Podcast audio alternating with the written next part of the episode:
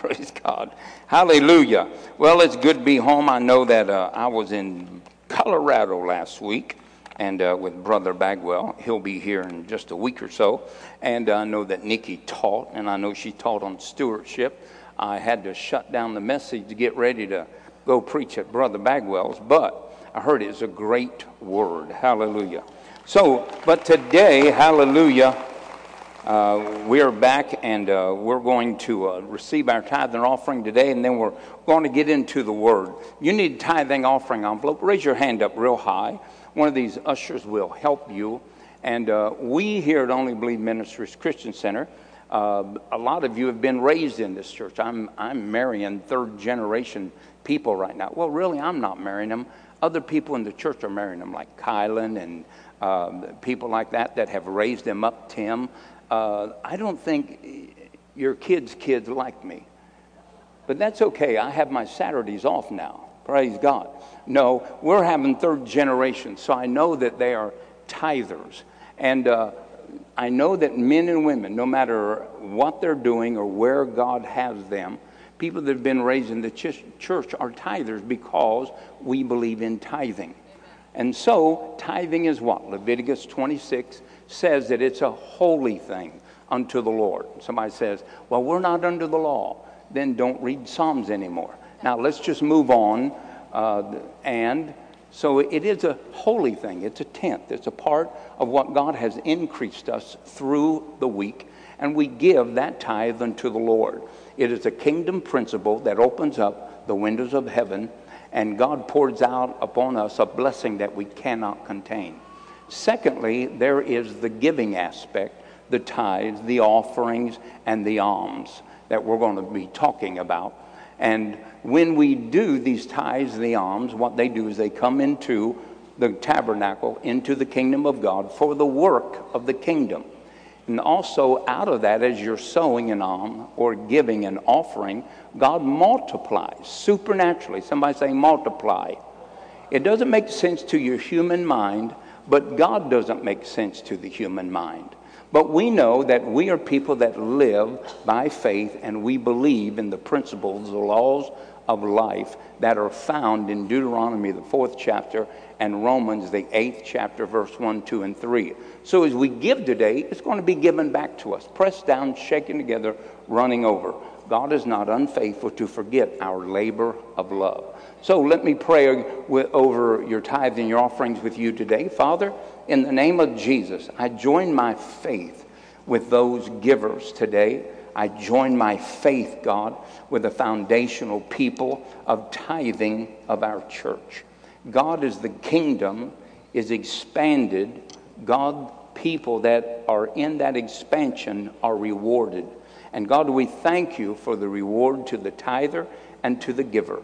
And God, we thank you for it in Jesus' mighty name. Amen and amen. Stand your feet and bring your tithe and offering unto the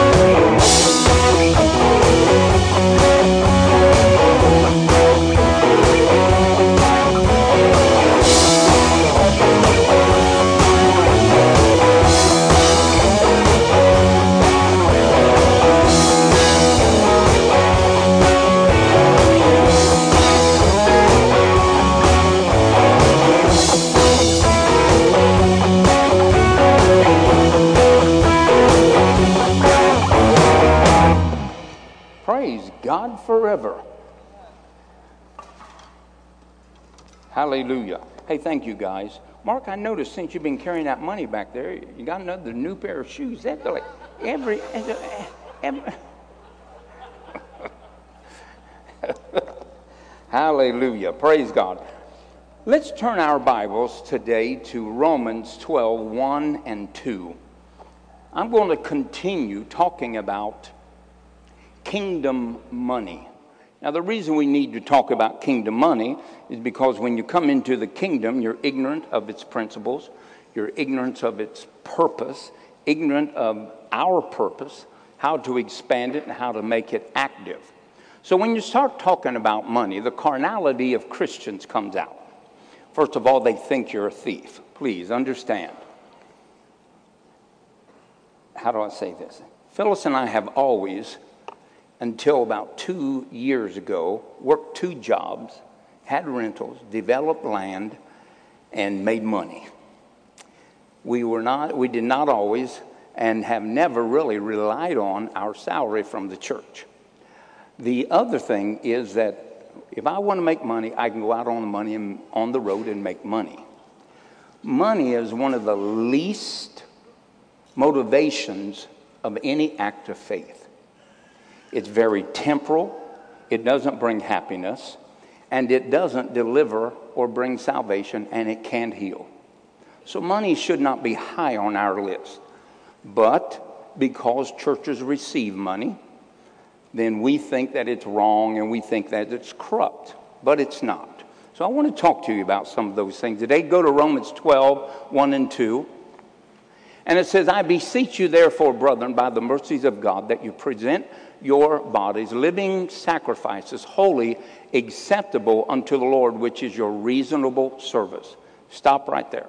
Before we go any further, you must understand if you're going to operate in holy things, and your faith is a holy thing. You find that in Jude, the 20, 20th chapter, verse 21. I'm not 20th chapter, 20th verse, 20, 21, and 22, that you build yourself up on your most holy faith. If you corrupt it by division, by strife, by hatred, by deception, by lie, by outright sin, faith will not work.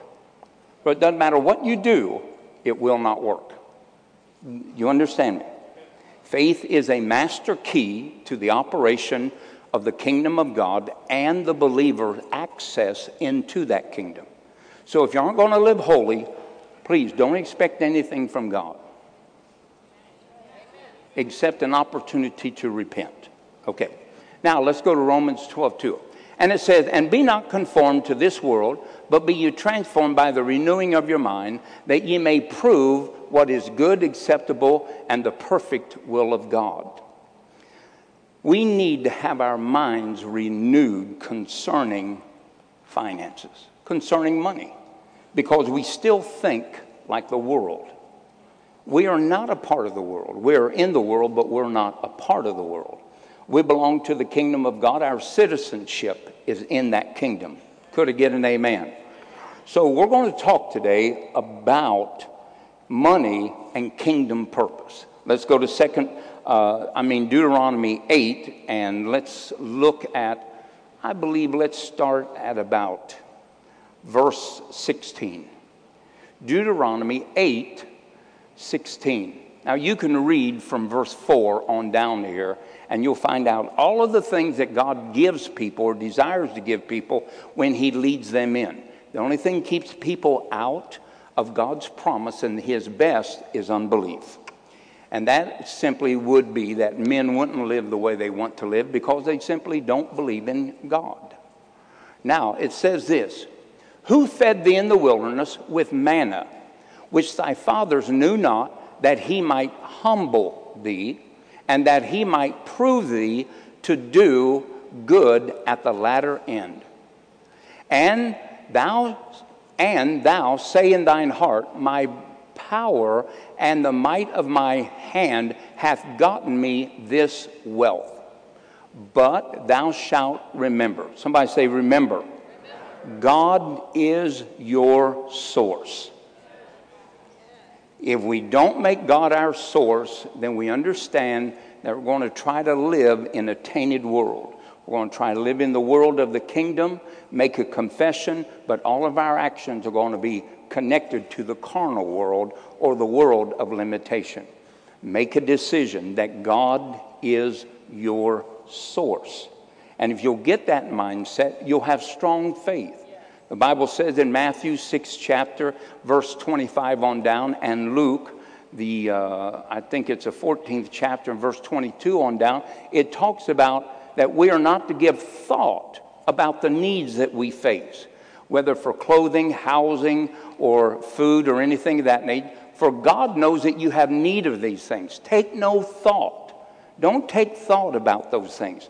Trust in the Lord and if you'll make God your source, if He cares for the sparrow and He cares for you, and if you have that mindset, then you'll have a strong faith. If not, your faith will be weakened by not making God your primary source. Now, that should be basic Christianity, but it seems like people struggle with that. God is to be your source. Could I get an amen? Amen. If He's Lord of your life, I hear years ago, I, uh, when I worked in the foundry, I loved my job in the foundry. I always loved uh, coal mine work, I always loved foundry work, just loved it. It's them household chores I hate. I despise taking out the trash. But uh, when I was there, uh, the Lord spoke to me and said, I want you to come out and I want you to trust me.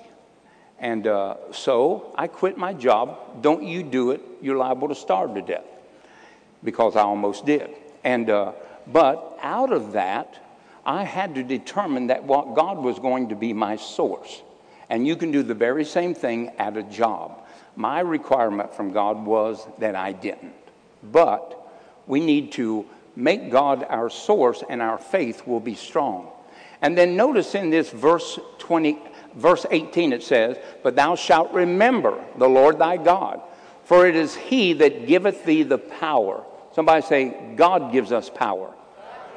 Now, it doesn't matter what trade you have, understand that that was in your makeup and your DNA before you were ever born. That's why people like, uh, you know, messing with greasy cars and uh, doing all types of jobs. Why? They think it's fun, they enjoy it, they like doing it, and they provide for their family through it. God has given them the power to get wealth. And there are other spiritual principles. And then it says, power to get wealth for or that he may establish his covenant which he sware unto thy fathers as it is this day. Notice that money has a purpose. Listen to me. Money has a purpose.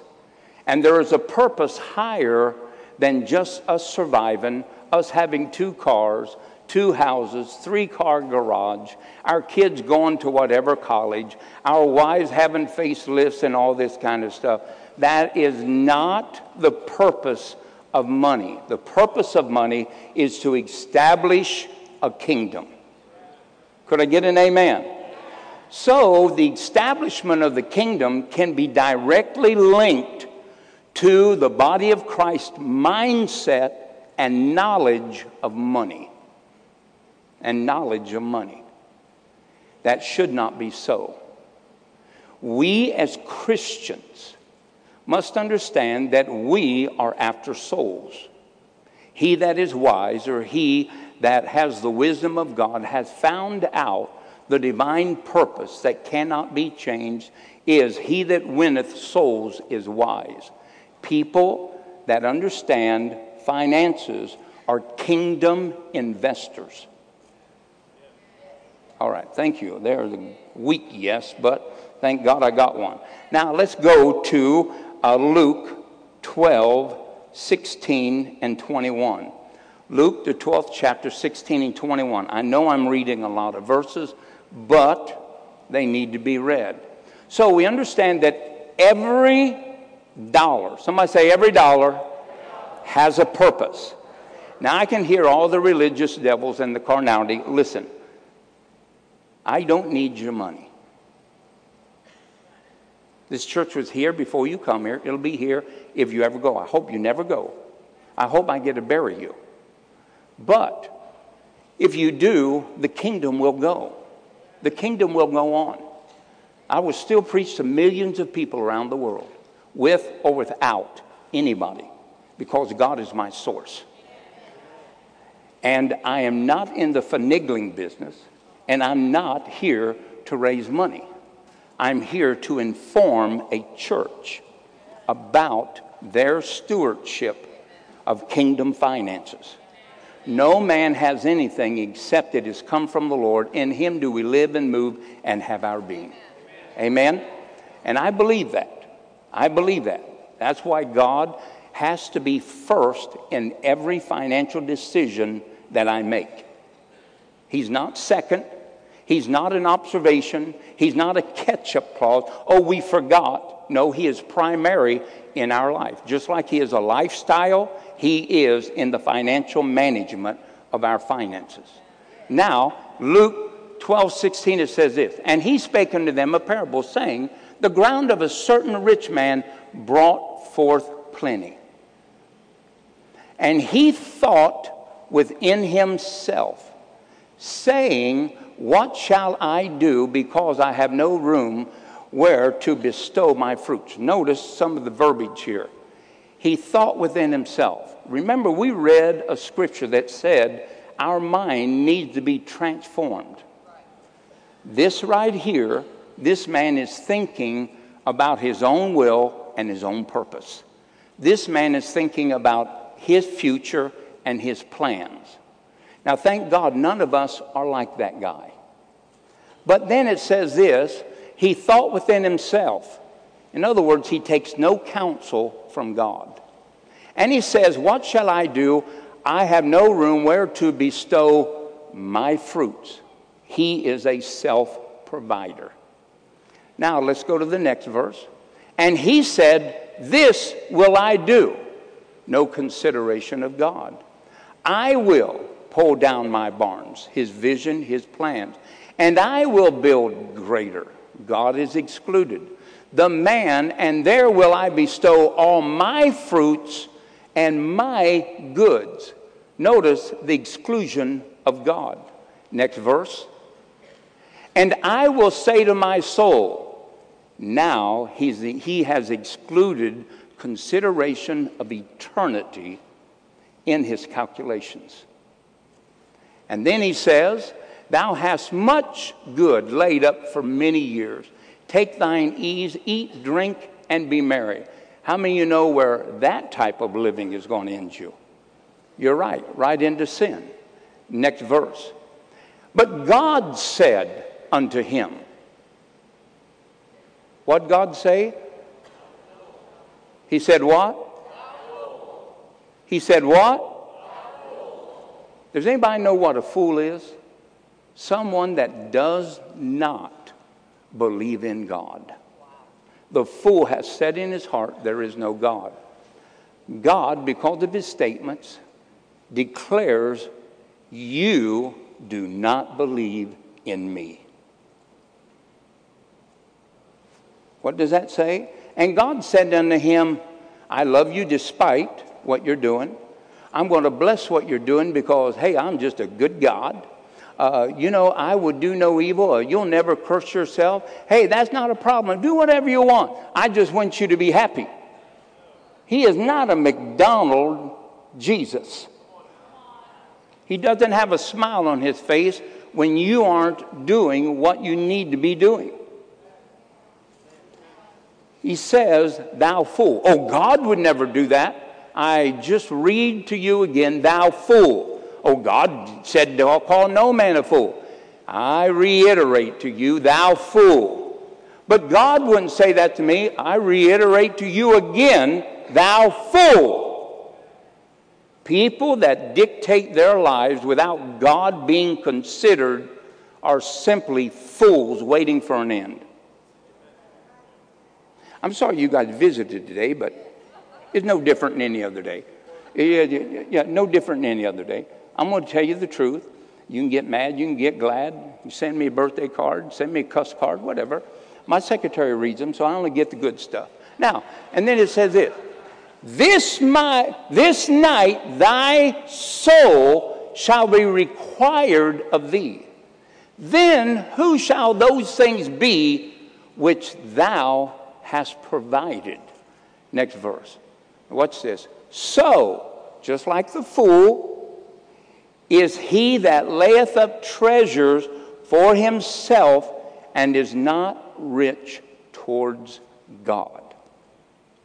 How do we separate our treasures from God? By not being financially responsible and active in the kingdom. In the kingdom. Could I get an amen?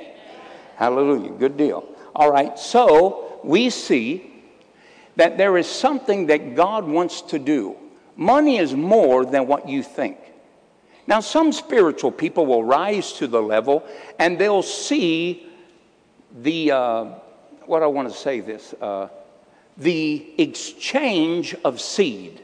They'll, they'll understand seed and they'll give and they'll receive. They'll give, they'll get promotions. They give, they're blessed. And they think that that's an earmark that God's pleased with them. And he, that's not an earmark of anything. That's an earmark that you have faith in seed sowing and reaping. But let me show you something about what God's trying to do. Because everybody thinks that the money principle is just about getting more. No, it's not. But let, us just say if you had that thought life, no preacher would tell all their congregation, quit working. We don't believe in tithing. Quit working you know, because you're getting too much money. Quit working, you're living in too nice a house. No, people are just against faith producing those things. Yeah. Now, let's go to uh, 2 Corinthians 8 and let's look at verse 7.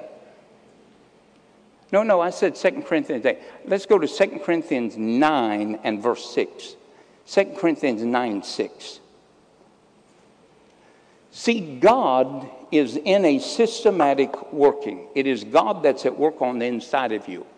And He's working to bring to pass His will and His purpose in your life.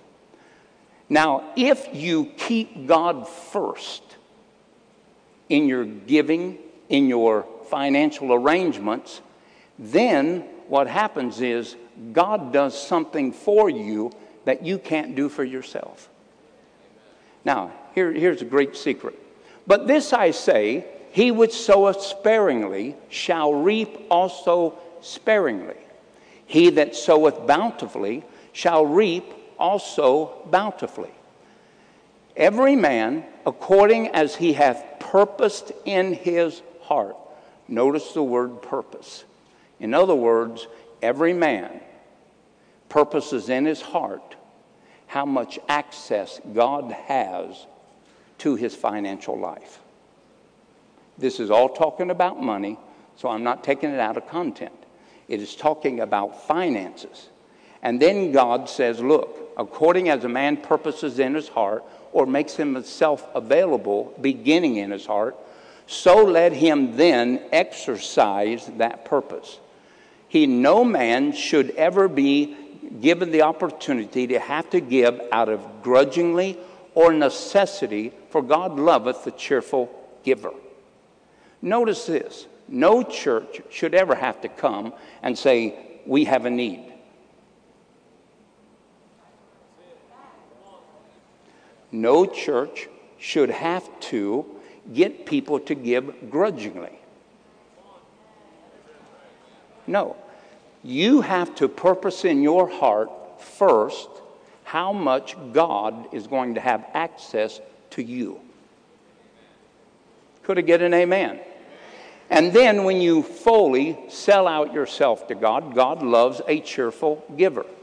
Next verse. And God is able to make all grace abound towards you, that you, always having all, somebody say all sufficiency. God wants every believer to have a sufficiency. But what God doesn't do is empower people to do that have proven themselves not to. That's like putting money into a greedy man's hand and expecting him to change. You got to change before you get away from that greedy spirit, or it'll always have you bound. Amen. And then it says this having all sufficiency. Somebody say all sufficiency. Wow. Why do you have all sufficiency? Oh, so I can have bigger. Really? What's that next part of that verse say? That ye may abound unto what? The whole purpose of you being increased, friend, is not for your own security, but it is that you may abound unto every good kingdom work. Now, I know about this time, I can hear that in your minds, even though there aren't, your mouth is not moving. God knows your thoughts. And they are a root expression of where your heart is. And your thoughts are opposing this. Your heart is opposing more than just this, it's opposing God's rule in your life. Mm-hmm. Yeah. And let's go back to that verse. Aren't you glad these serves only last like an hour? oh, yeah, I, yeah, praise God. All right, moving on. That you may abound unto every good work. I'm not telling you something is not in the Bible. What I'm telling you is you and I have a responsibility.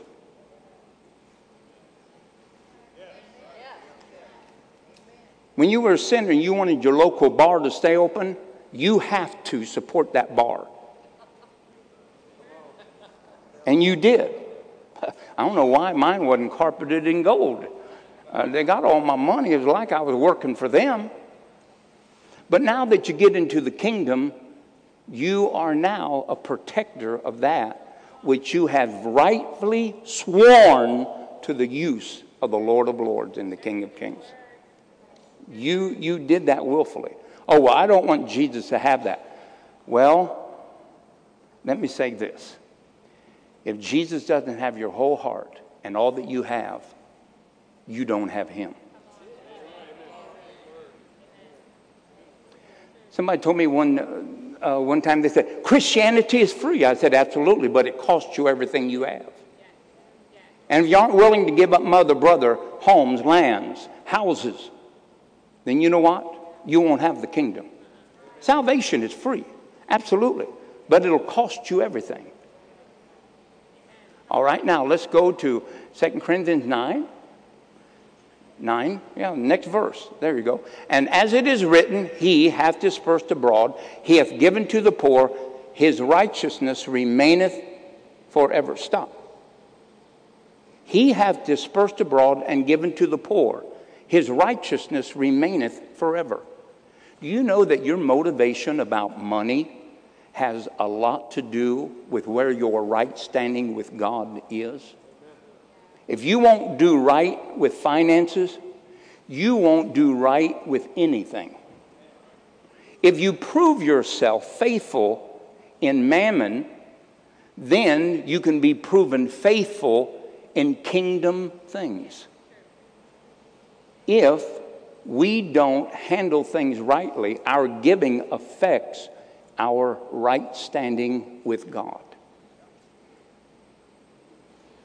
Let's go to the next verse. Watch this. Please, please watch this.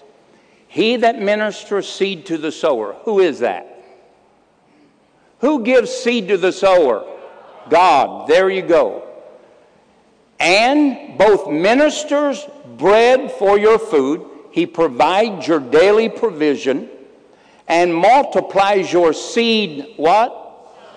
Somebody say seed sown. All right.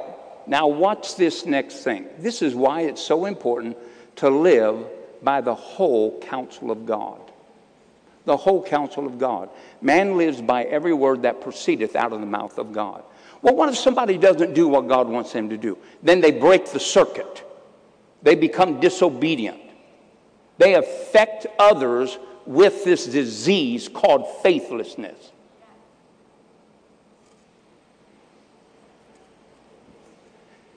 Then it says, and this He multiplies your seed sown. Who is that? Somebody say, God.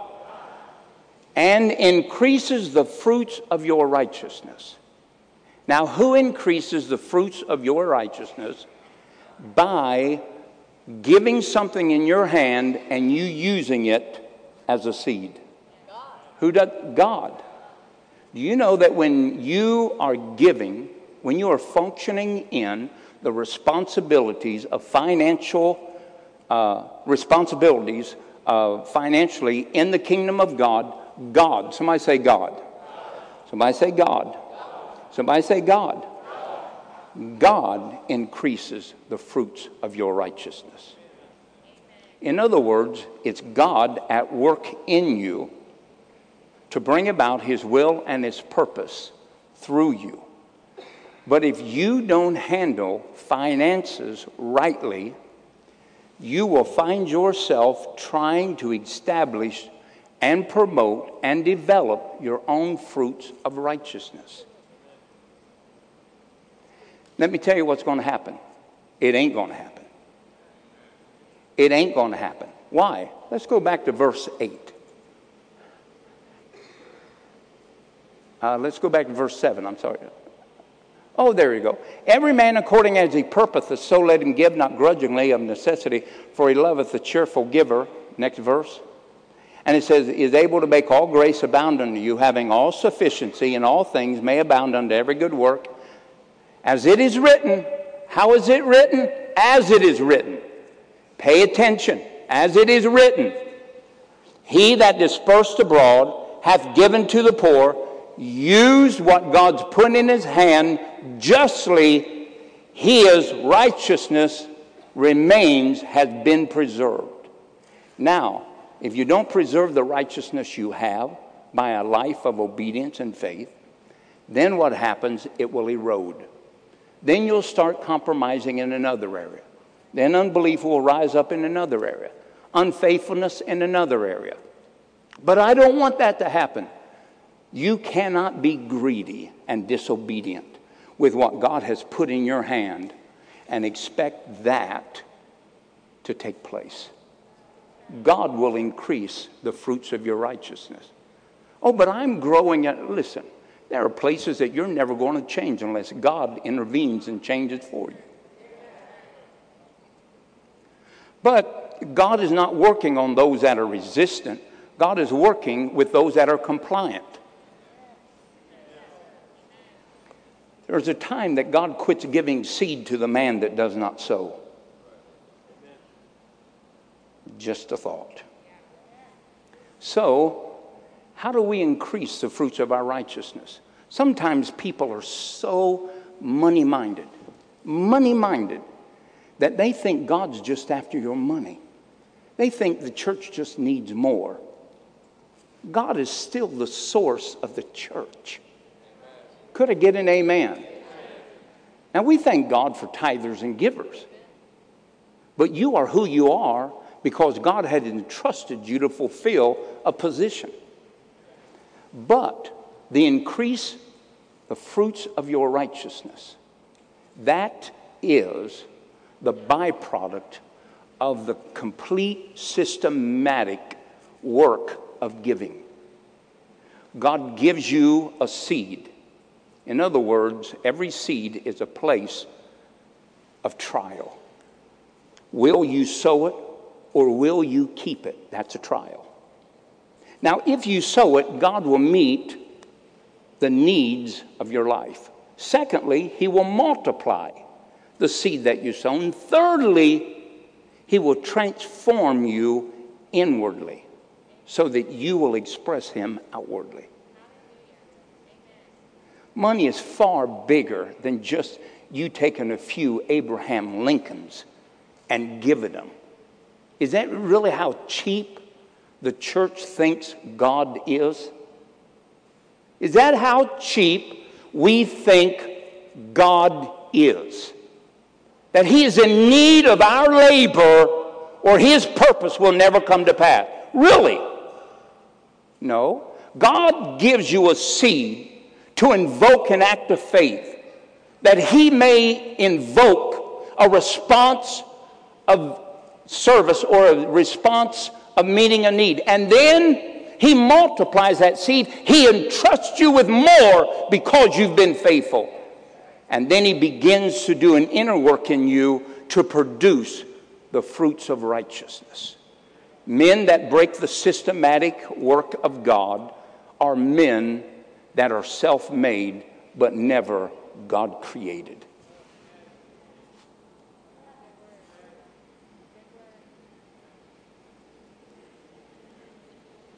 Hallelujah. Let's turn our Bibles to, wow, I better get out of here, God. It's going to be, we're going to shout tonight. Hallelujah. One person's happy about us shouting tonight. This is not a rebuke, this is an informational service. I'm informing you of responsibilities that will invoke the move of God in your inner man.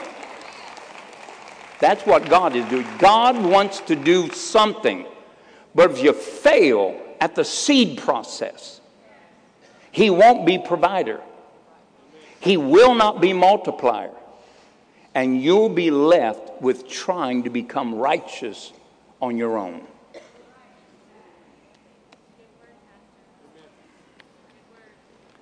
I thought we were going to talk about money like get more, get more, get more. We are. We are. Why would God trust an unrighteous servant with any more than he already has?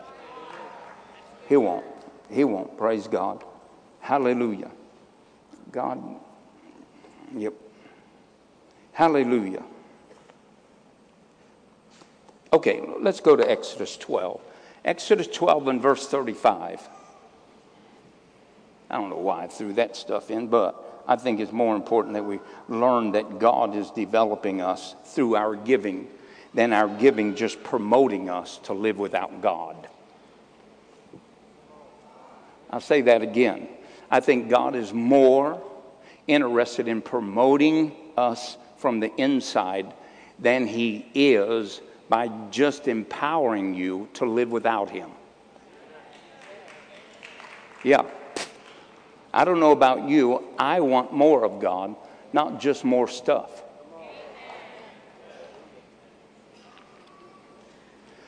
Exodus, and it says, The children of God did according to the word of Moses, and they borrowed of the Egyptians jewels of silver, jewels of gold, and raiment.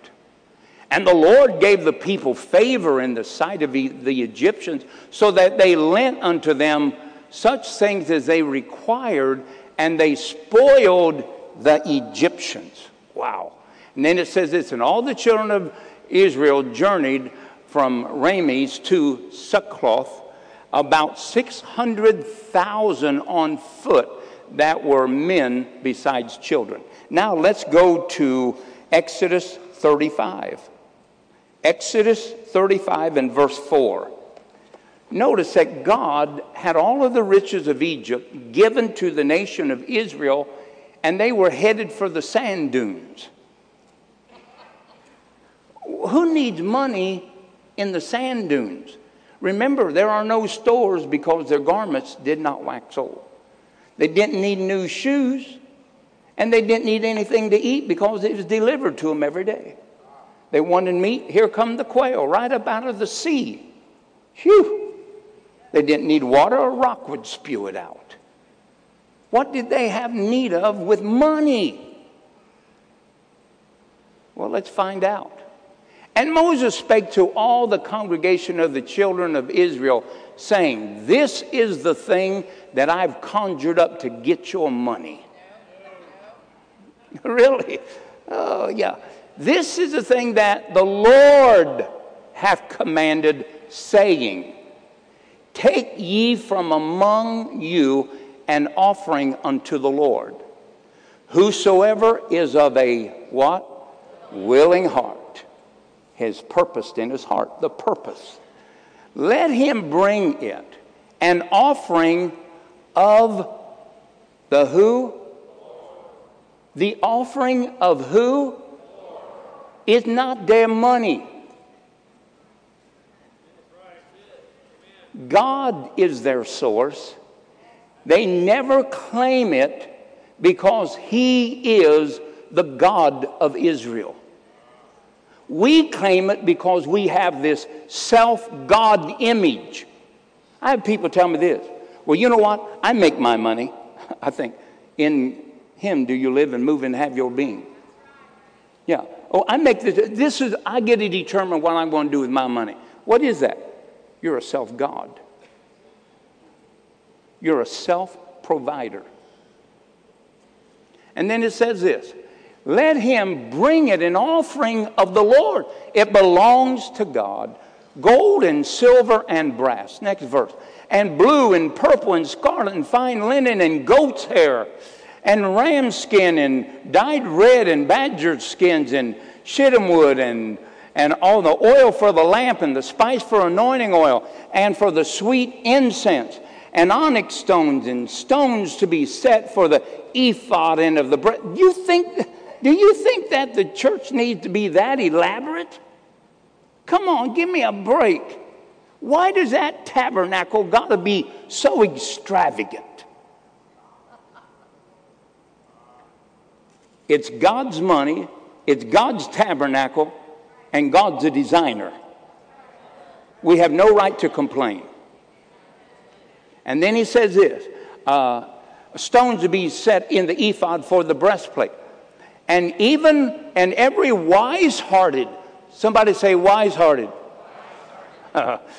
you shall come and make all that the Lord hath commanded. The tabernacle, his tent, his covering, his tacric, tac, tax, yeah, and his boards, his bars, his pillars, and his. Anybody ever? Do you see a pattern here? God think it belongs to him. Wow. Next verse. The ark and the staves thereof, and the mercy seat, and the veil of the covering, the table and his staves and all its vessels, and the showbread, the candlesticks also for the light, and his furniture, and his lamps. What's God need furniture for? He has the heavens with the oil of the light and the incense altar, the staves and the anointing oil, and the sweet incense, and the handling, hanging of the door, and of the entering of the inn of the tabernacle, and the altar of burnt offerings, and his brazen gate, his staves and all his vessels, the laver, and his foot, and the hanging of the court, his pillars and their sockets, and the hanging for the door of the court, and the pins of the tabernacle, man, and the pins of the court, and their inner cords. God talking about nails. And the clothes of the service, to do service. The whole, gosh, my word, God's buying garments for Aaron and the holy garments for Aaron, the priest, and his garments for his sons to minister in the priest office. And all the congregation of the children of Israel departed for the presence of the Lord. Hallelujah. Now let's go to, where is that? Uh, let's go to verse uh, 36. Chapter 36, I'm sorry, in verse 4. Wow. Now remember, the wise people did this.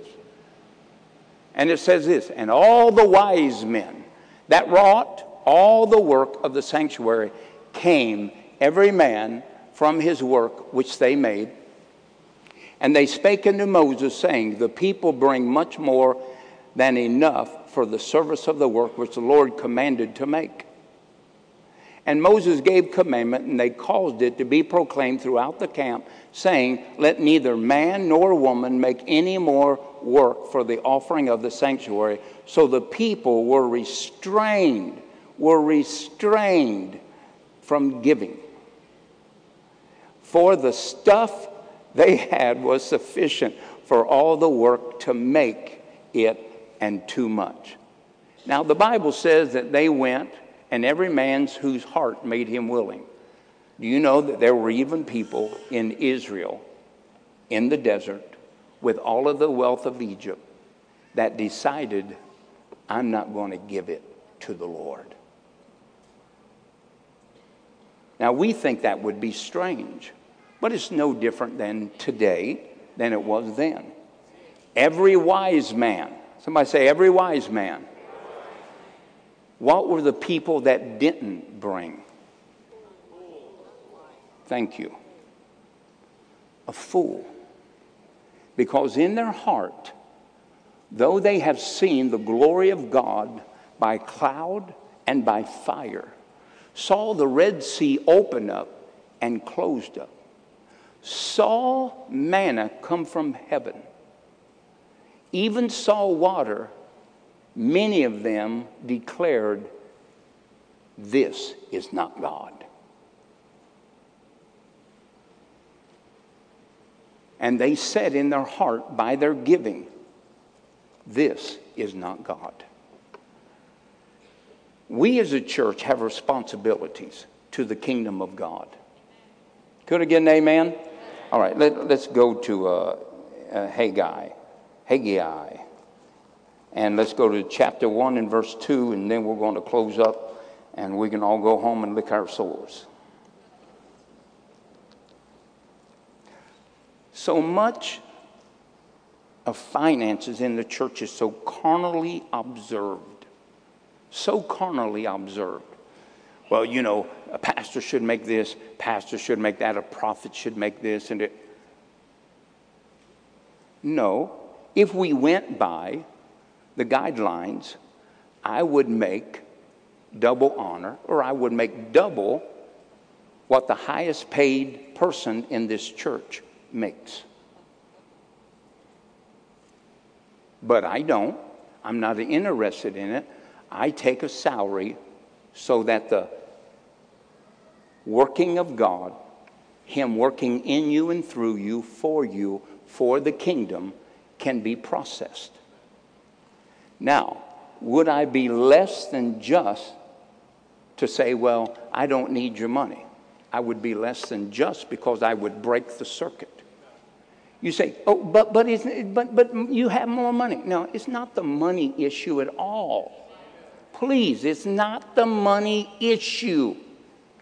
It is the obedient cycle of receiving, giving, receiving, multiplying, and God working in us by the faithfulness of sowing the seed. Hallelujah. All right, Haggai, Haggai. Uh, let's look at chapter 1 and verse 2. Then we're going to close up. You'll be ready. And it says this Thus speaketh Haggai, the deceiver, the charlatan, the money grabber. Now, thus saith the Lord of hosts, saying, This people say the time is not come. The time of the Lord's house should be built. That the Lord's house should be built. And came, then came the word of the Lord by Haggai, the prophet, saying, It is time for you, O ye, to dwell in your sealed houses, and this house lie waste. Now therefore, thus saith the Lord of hosts, Consider your ways. Ye have sown much, bring in little, ye eat, but have not enough. You drink, but ye are not filled with drink. You clothe, and you are there is none warm. And he that earneth wages, earneth wages to put it in a bag with holes. Thus saith the Lord God of hosts Consider your ways. In other words, when you're at a situation or a place in life and things are going wrong, look at yourself. The Bible said there is much harvest in the seed of a poor man, but because he doesn't judge himself, he just continues thinking like a poor man, acting like a poor man, living like a poor man. Therefore, he's just a poor man. There's much tillage or much harvest in the seed of a poor man, but because he does not judge himself, he never reaps it. And then it says this Consider your ways, go up to the mountains and bring wood and build the house, and I will take pleasure in it, and I will be glorified, saith the Lord. And ye looked for much, and it came to little. And when you brought it home, it did blow, I did blow upon it. Why, saith the Lord of hosts? Because of mine house that is in waste. Wow. And ye run every man unto his own house. Therefore, the heavens over you is stayed from dew, and the earth is stayed from her fruit. And I call for a drought upon the land, and upon the mountains, and upon the corn, and upon the new wine, and upon the oil, and upon that which the ground bringeth forth, and upon men, and upon cattle, and upon all that labors, all the labors of the hands. Was God displeased with Israel having sealed houses? No. He's displeased that they negated their financial responsibilities to the kingdom. Real simple. We aren't in the building program, so we aren't trying to convince you to give to a building program. But because of their negligence, because of their resistance to do what God asked them to do, He did not bless what they put their hands to. Then notice this that God says this if you'll build the house, I'll inhabit it. One of the reasons that God doesn't inhabit churches is because we simply are not full heartedly involved in the kingdom and its purposes. Amen. And I don't know about you, but I want to see more of God, and I know you do too. And we are striving for that. We are praying for that. We're calling out for that. We're fasting for that. We're doing things, even in our own homes, that God would visit our homes, our children. Well, people have to re- fulfill their responsibilities. If you have a child at home that's rebellious, your responsibility is that you teach that child the ways of the Lord and that you do not spare the rod. Now, some people want to teach him the ways of the Lord by having him watch TBN cartoons and all that kind of stuff, but they never correct him. You are negating or neglecting your responsibility. Amen. I heard a woman one time say, I've committed him to the Lord. I said, That's a lie. She said, What do you mean, Pastor? She was just about to argue with me. I said, If he belonged to God, God would have beat him half to death already. Now, I meant that she simply had raised rebellious children, and they were rebellious. See, we have our responsibility. We need to pray, we need to seek the Lord that he may be found. But if we negate our responsibility, in any area of our Christian life, then we're shutting God out of our life. Could I get an amen? Absolutely. Now, you might think that this is hard. You might think that, oh, you're just, you know, just talking about money. I am, absolutely. Because the church has a carnal mind about money. God never expected Israel to have a carnal mind with the money he put in their hands. He expected them to comply because Moses said, This is the command of God. Yet there were men that said, There is no God. Now, I don't know about you. I just want to be obedient. I want to do what God wants us to do. Now, we're going to be talking about ways that we give our money and vows, alms, and so forth in the kingdom of God. We're going to discover how to fulfill our responsibilities. And when you become obedient, you become blessed. And God will increase your fruits of righteousness. You'll be the workmanship of God because of a surrendered heart. Amen? Hallelujah. Praise God. Well, got one minute, two minutes. Hallelujah. I'm kidding. Every head bowed just for a moment. Father, we are just people. We're men and women. God seeking you. Wanting God, all of you that we can get, and to give you all of us that you'll take. God, certainly, from me on down, we're not perfect. But God, we do have a desire and I believe, God, that 99.9.9% of the people here have a desire to do what you would have them to do. They believe that you are God. And God, I just ask that you just speak to our hearts, our spirits.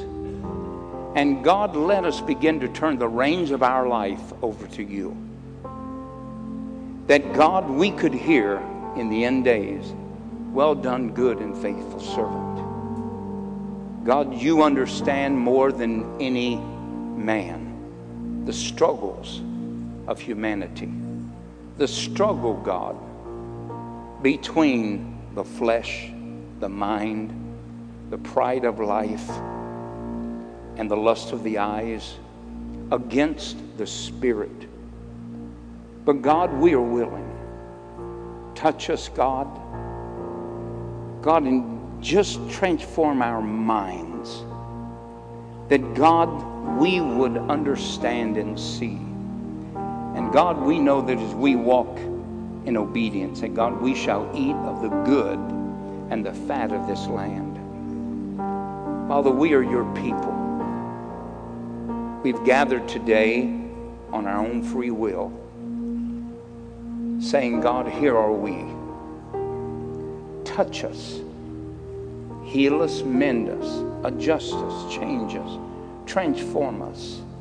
Let us be the workmanship of God. That, God, we may walk in the areas that you have called us to walk in. That we would walk worthy, God, of the vocation that you've called us to. Strengthen us, God, with strength in our inner man. God, invoke us and lead us and guide us and cause us to be hungry and thirsty for more of you. God, we cannot come except the Spirit bids us. Holy Ghost, arrest us.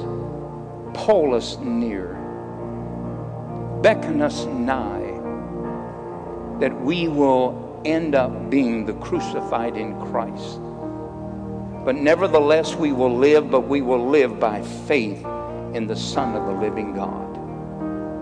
God, let us reflect Jesus. Let us reflect his will for every man, woman, and child. God, we are yours, and we put ourselves in your hands today.